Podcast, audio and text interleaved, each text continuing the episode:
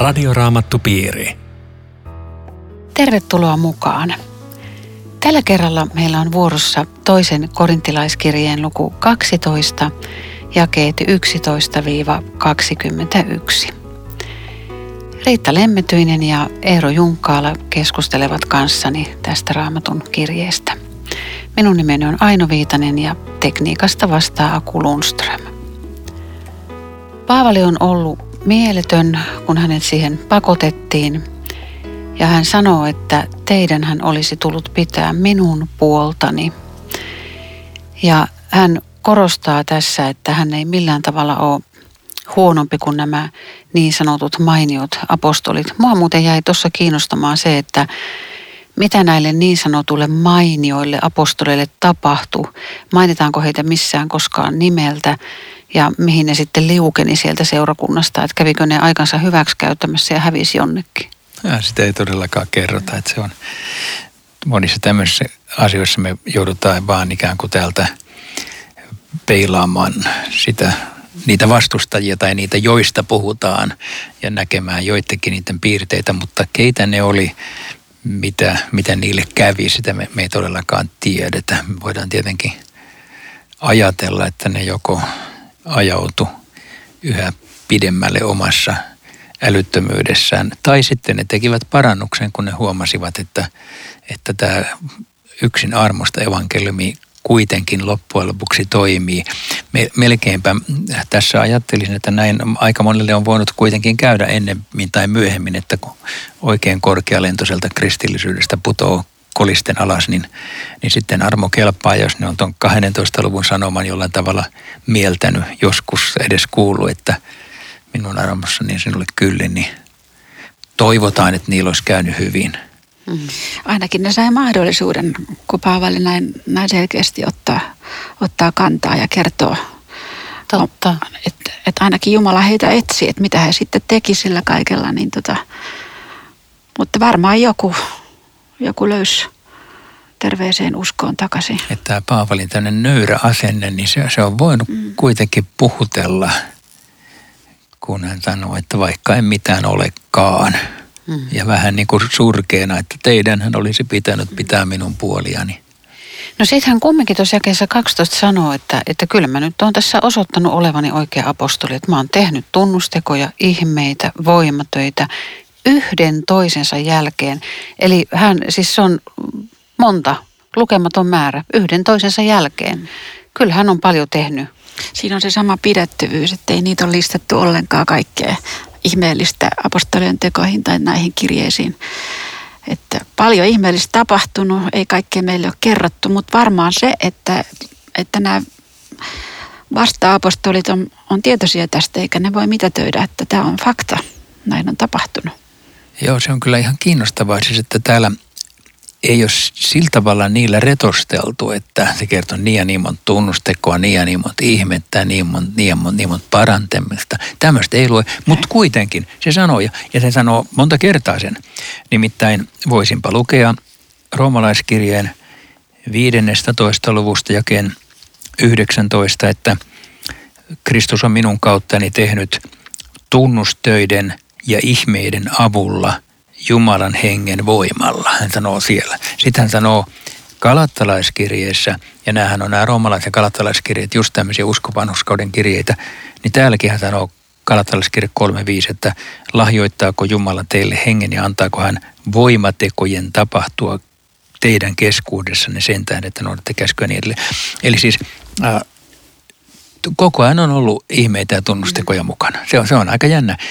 Kun joskus ajatellaan, että ne, ne niin kuin loppu johonkin Jeesuksen aika, ei ne todellakaan loppunut.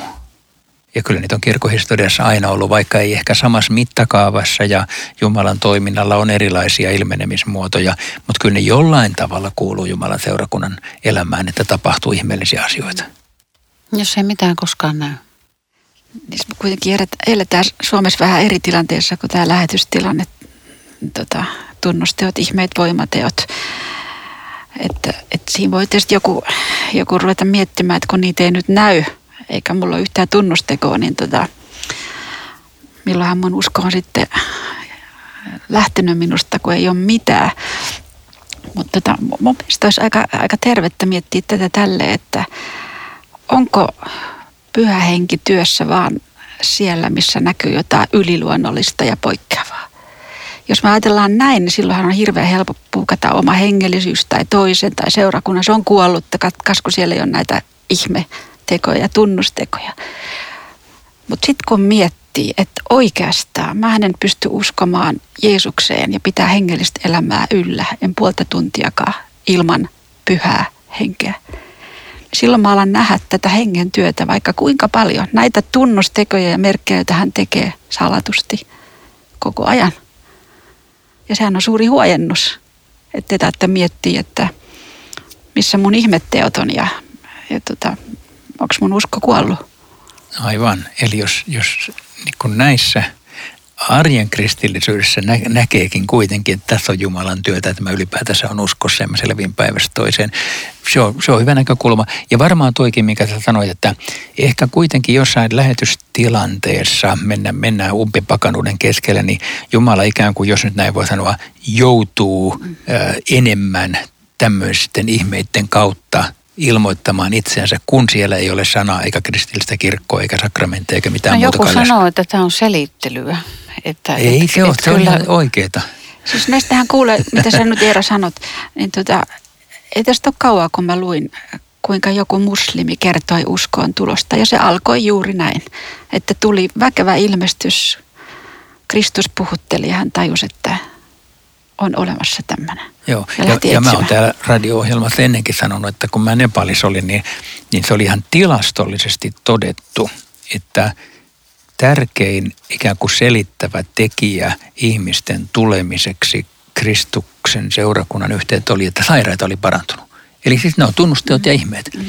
Ja kyllä en mä siellä ajatellut, että voi kun meillä ei Suomessa koko ajan ihmisiä parane, vaan mä ajattelin, että tämä on Jumalan toiminta täällä – Jumala toimii toisella tavalla toisaalla. Voihan se olla, että me ollaan menossa semmoiseen uuspakanuuteen, että täälläkin tarvitaan enemmän ihmeitä ja merkkejä, jos ei sana ole missään, mutta toistaiseksi sitä on. Mm. Ja ehkä pitää muistaa tuossa hengellisyydessä kuitenkin se, että mulla on auki tässä hebrealaiskirje, että, että tämähän on kuitenkin se, joka on totta kaikkialla, että usko on sen todellisuutta, mitä toivotaan, sen näkemistä, mitä ei nähdä. Eli ei se ole sitä yliluonnollista tunnustekoihmeitä, joita jonossa odottaa meitä, vaan se on tätä uskossa olemista. Joo, ja Paavali sanoi, että vaillamme uskossa, emme näkemisessä. Mm. Että jos se näkeminen on se pointti, niin täytyisi näkyä koko ajan jotakin, mutta me uskomme vaikka ei näy. Mm. Ja niin sitten toisaalta mä mietin, että onko tämä väärä vertailu, että jos jossakin Nepalissa nyt porukkaa tulee uskoon, kun sairaata paranee ja ja sitten me verrataan mukaan, että meillä ei niin tapahdu. Onhan meillekin, jos on herätyksiä tullut, siis herätysliikkeet Suomessakin aikana, niin onhan ne lähtenyt jostakin ihmeenomaisesta tapahtumasta. Että ihan samalla tavalla niitä on ollut täällä meilläkin. Ja toisaalta sitten Jumalan seurakunnassa, niin Jumalahan johdattaa ihan ihmeellisesti omiansa koko ajan. Ja ka- koko ajan niitä ihmeitä tapahtuu, mutta, mutta ne, ei ole, ne ei ole jotenkin semmoisia, mitä mitä me ehkä niin kuin odotetaan, että ne olisi. Mutta että koko ajan elävä Jumala toimii. Kyllä, kyllä. Se, että, se, että ihmiset kuuntelee radioraamattopiiri on Jumalan tunnusteko. Että sana kiinnostaa ja siitä he haluavat elää ja oppia. Jokainen uskoon tulo, kaikki, kaikki hengen työsalatusti on, on Jumalan väkevää työtä. Sitä ei vaan pääse tälleen todistamaan, mutta ei se ole tarpeenkaan. Niin ja lähimmäisen rakkaus, että jos joku saa sydämelleen tehdä lähimmäiselle jotain hyvää, niin eikö siinä juuri pyhähenki toimi ja ihme tapahdu? Todellakin joo, ei, ei se lähde niin kuin sitä luontaisesta ihmisyhtävällisyydestä, että joku, joku ylittää omat Kyllä ka- ra- rajansa ja lähtee toimimaan. Viltin ja... sisällä olla ja olla siinä omassa lämmössämme ja mm. kyllä. No Paavali sanoo tässä sitten taas sarkastisesti, että että no missä suhteessa olette jääneet muita seurakuntia vähemmälle. No enintään siinä, että minä en ole tullut teille rasituksena. Suokaa tämä vääryys minulle anteeksi. Hän on vähän huvittava kyllä. Joo. Siis joo, tämä tyyli, mitä tässä luvussa on, niin tämä, on tosiaan semmoista retoriikkaa, että se ei ehkä menisi läpi oikein, oikein nyt suomalaisessa tämän päivän julistuksessa, mm. jos niin kuin piikittelee vähän niin kuin niitä kuulijoita. Voisiko olla, että siellä takana on myöskin ollut se, että nämä on ollut tosi valmiita antamaan rahojansa ja ties mitä näille valheapostoleille. Ja mm. sitten Paavali pyytelee anteeksi, että mä en ole teiltä nyt oikeastaan mitään pyytänyt, mutta että kun te olette niin hirveän hyviä antamisessa ja, ja toiselta omaisuuskin mennyt, niin tota, sori nyt vaan, että mä olin vähän erilainen. Mm. Joo, ja toi jakeen 14, tuossa on kyllä hyvä lause toi, että en kaipaa teidän varojanne, vaan teitä itseänne. Että mä en ole kiinnostunut siitä ulkonaisesta, vaan mä oon kiinnostunut siitä, että mitä teidän sydämessä on. Ja, ja hengelliset vallankäyttäjät on nimenomaan kiinnostunut, miten he hyötyy seurakunnasta. Siinä on se iso ero.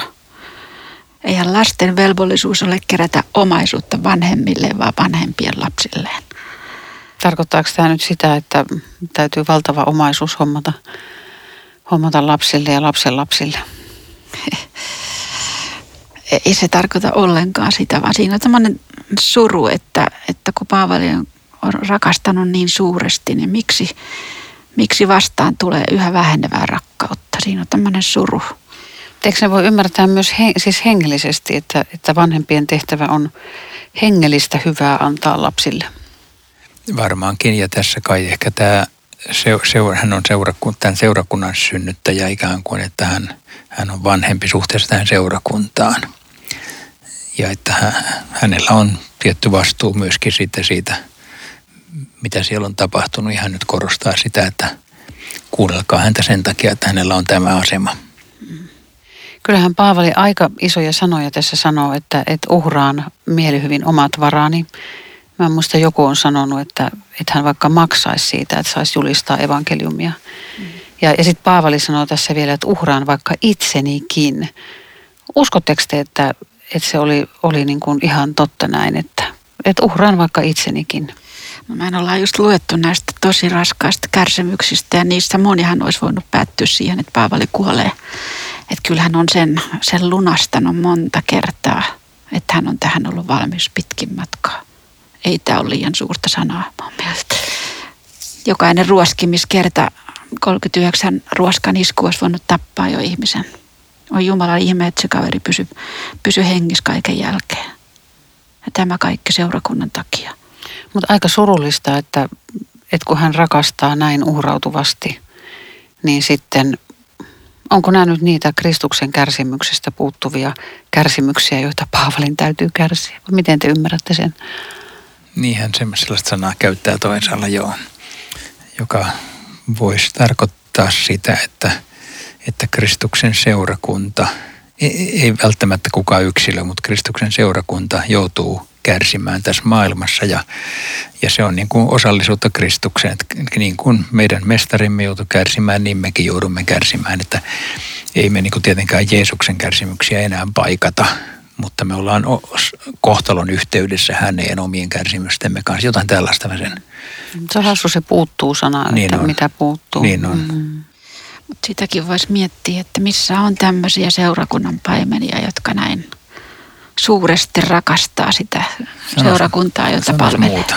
Muuta. Missä tässä, tätä on? Tässä on Mitä? Aika... Alatteko te arvioimaan, että semmoisia ei ole? Äh. Ei ole.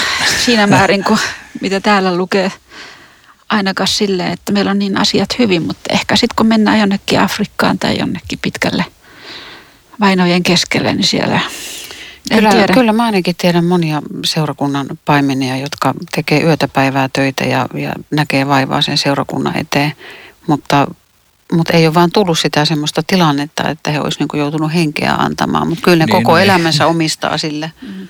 Kyllä, varmaan antaumuksellisia työntekijöitä on epä, täysin epäilemättä, mutta kyllä mäkin niin rupesin tässä miettimään, että tämä, tämä tämmöinen niin rakkauden huoli, mikä Paavalilla on, se on kyllä niin äärimmäisen kunnioitettava, jopa melkein ylimitotettu, että kuka, kuka pistää niin koko, koko elämänsä likoon.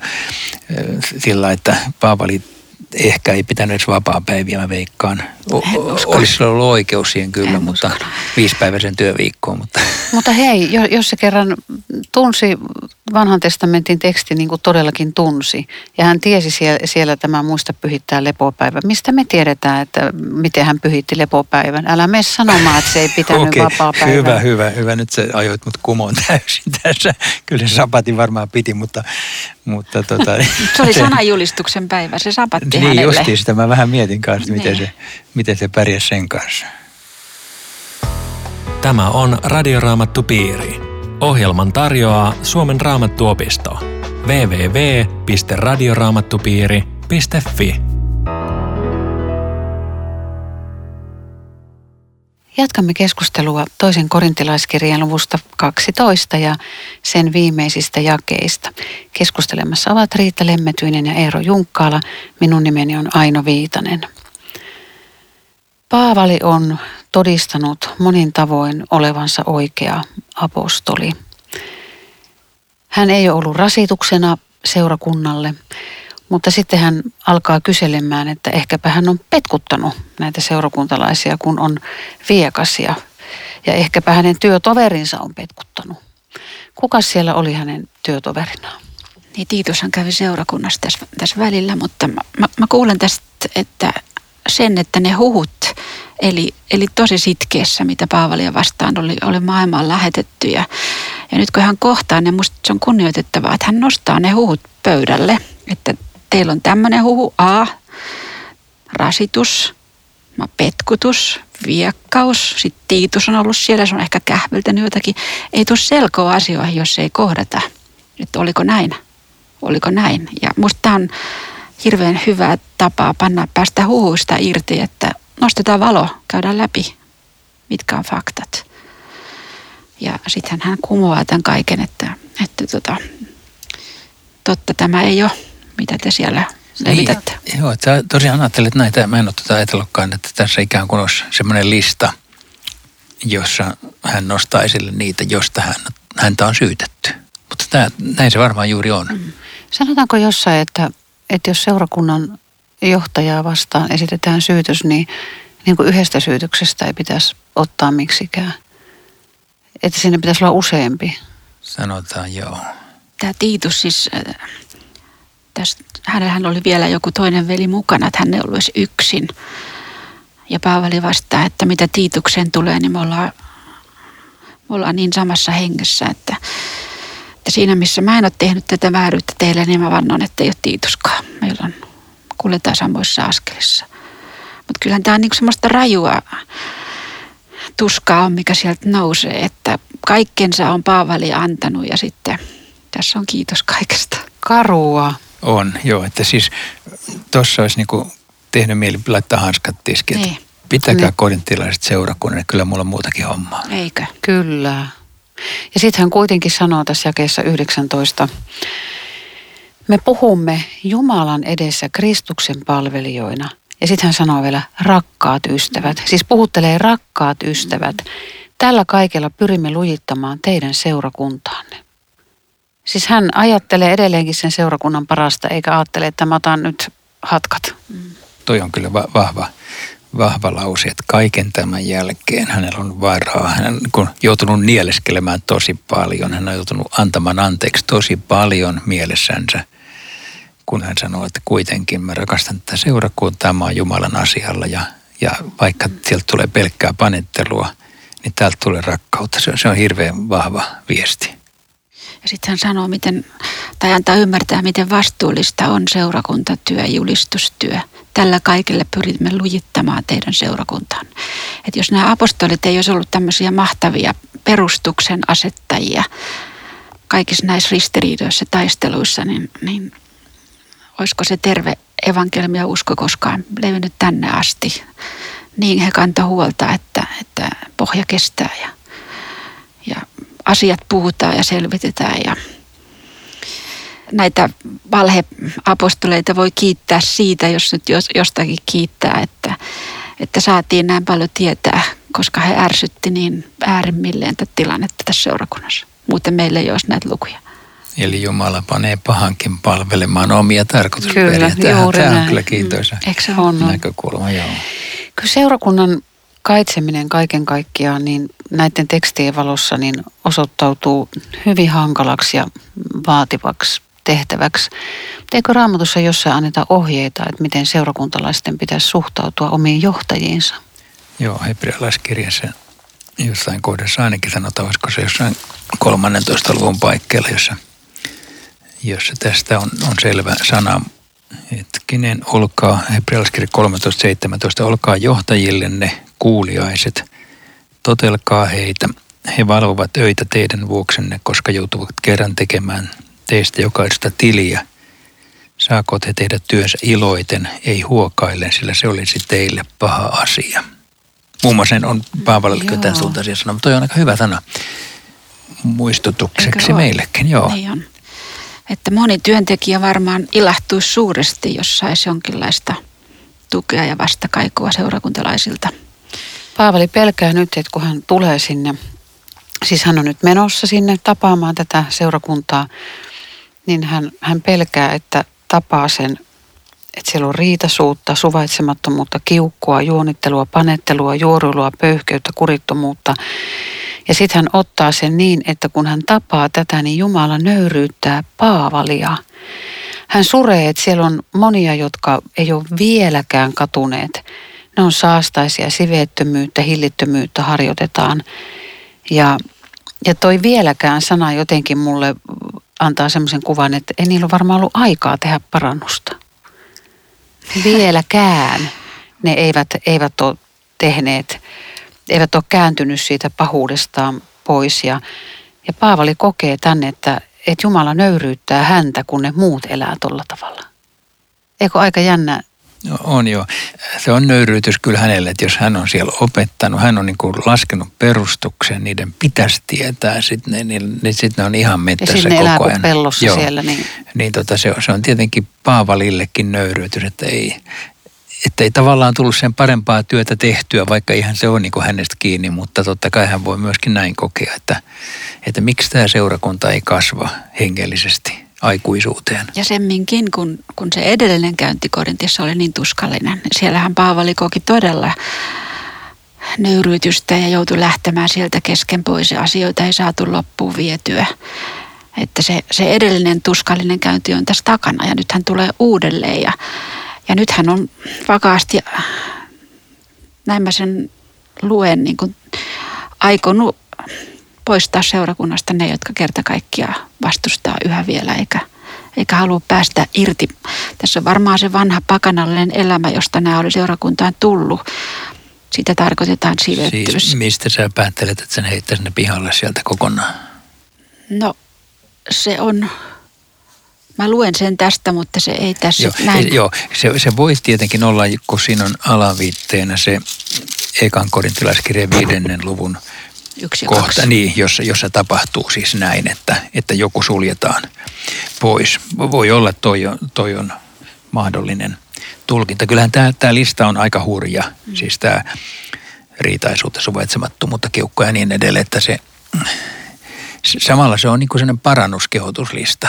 Että miettikää tämän listan valossa, mm. mistä teidän pitäisi tehdä parannus. Mm. Tämä on, tämä on lain saarnaa nyt sille seurakunnalle, että Mm. Että näistä kaikista teidän pitäisi tehdä parannus, jos te meinaatte Jumalan seurakunta olla. Ja tuo riitaisuutta, sehän on semmoinen asia, että, että kun riidellään, niin siinä alkaa jo semmoiset säröt tulla yhteyden väliin. Ja, ja sitten sit toi koko loppulista, jakeessa 20 ja toi loppu, niin, niin kaikki, kaikki noin voisi olla seurausta siitä, kun aletaan riidellä, niin, niin sitten ei suvaita ja kiukutellaan, juonitellaan, painetellaan, juorulla ynnä muuta, ynnä muuta. Mm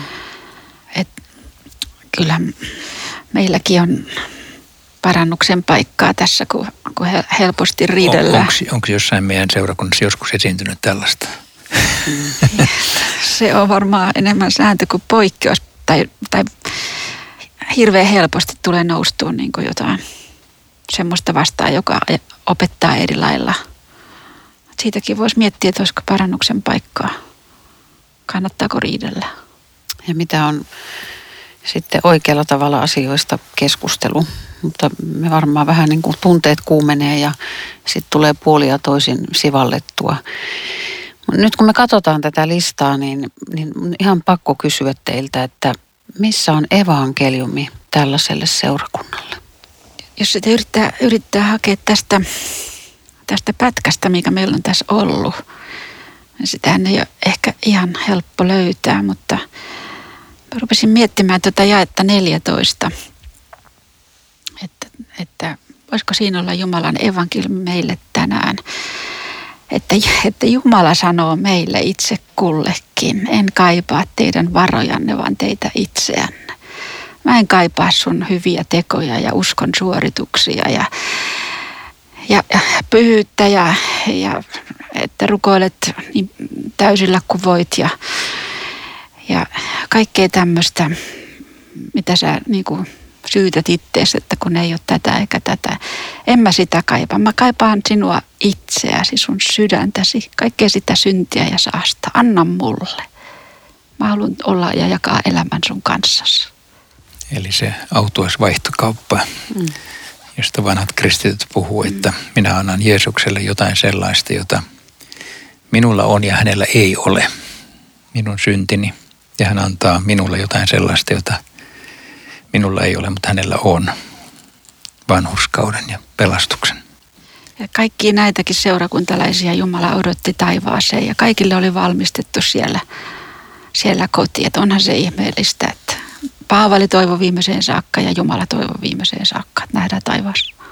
Ja, ja kyllä se evankeliumi siis, vaikka tämä, tämä luku on pääasiassa lakia, mutta onhan tuossa jakeessa 19kin, että me puhumme Jumalan edessä Kristuksen palvelijoina, että tässä on koko porukka on Jumalan edessä ja tässä, tässä koko porukka on Kristuksen edessä ja, ja, ja tota niin, nä, näillä eväillä mennään ei, ei millään omilla.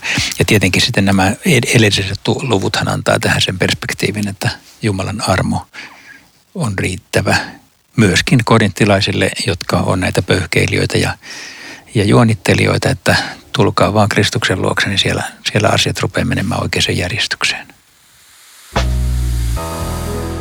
Radioraamattu piiri. Kiitos teille ystävät jälleen mukana olosta. Laittakaa ihmeessä meille kysymyksiä, palautteita, kommentteja joko Facebookiin tai sitten sähköpostilla aino.viitanen at sro.fi. Rukoiletko Riitta tähän loppuun? Elävä Jumala, me kuulemme tässä siitä jotain, mitä sana sanoo, että jos me olemme uskottomat, pysyy Jumala kuitenkin uskollisena. Sitä sä olit tälle seurakunnalle ja sitä haluat olla myöskin meille. Kiitos, että olet kasvattanut meitä ja kärsinyt meitä ja rakasta tänään jokaista juuri siinä elämäntilanteessa, missä hän on. Me rukoilemme omien seurakuntiamme puolesta, että antaisit sinne elävää uskoa. Rukoilemme seurakuntien työntekijöiden ja julistajien ja opettajien puolesta. Anna heille tätä samaa rakkautta, mikä me täällä sanassa tänään kohtasimme. Amen. Radioraamattupiiri. www.radioraamattupiiri.fi